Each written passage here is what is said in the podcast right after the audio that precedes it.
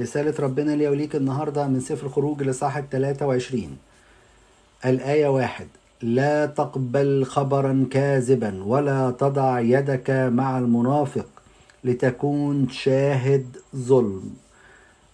ما أحوجنا في هذه الأيام أن نسمع هذه الكلمات؟ كلمات مهمة جدا جدا جدا.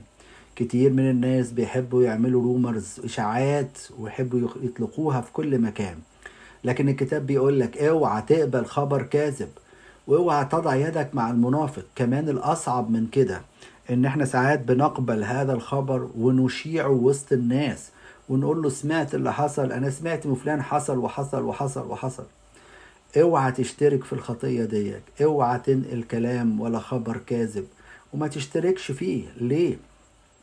الكتاب بيحذرنا بيقول لنا خلي بالكم إن كثرة الكلام لا تخلو من معصية. أما ضابط شفتيه فعاقل. عشان كده اضبط شفتيك ما تنقلش أي كلام وما تقبلش أي خبر. أي حد يقول لك سمعت عن فلان قول لا ما سمعتش مش عايز أسمع.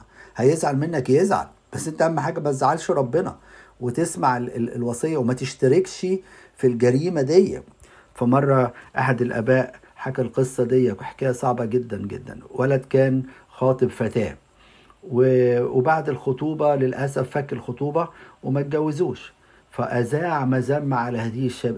الفتاة وقعد يقول إن هي صفاتها ونعتها قعد يقول حاجات صعبة عليها جدا. وبعد كده قعد الخبر يتناقل من واحد لواحد لواحد لغاية ما واحدة جت قالت لها سمعت فلان قال عنك إيه؟ قالت لها إيه؟ قالت لها قال عنك كذا وكذا وكذا.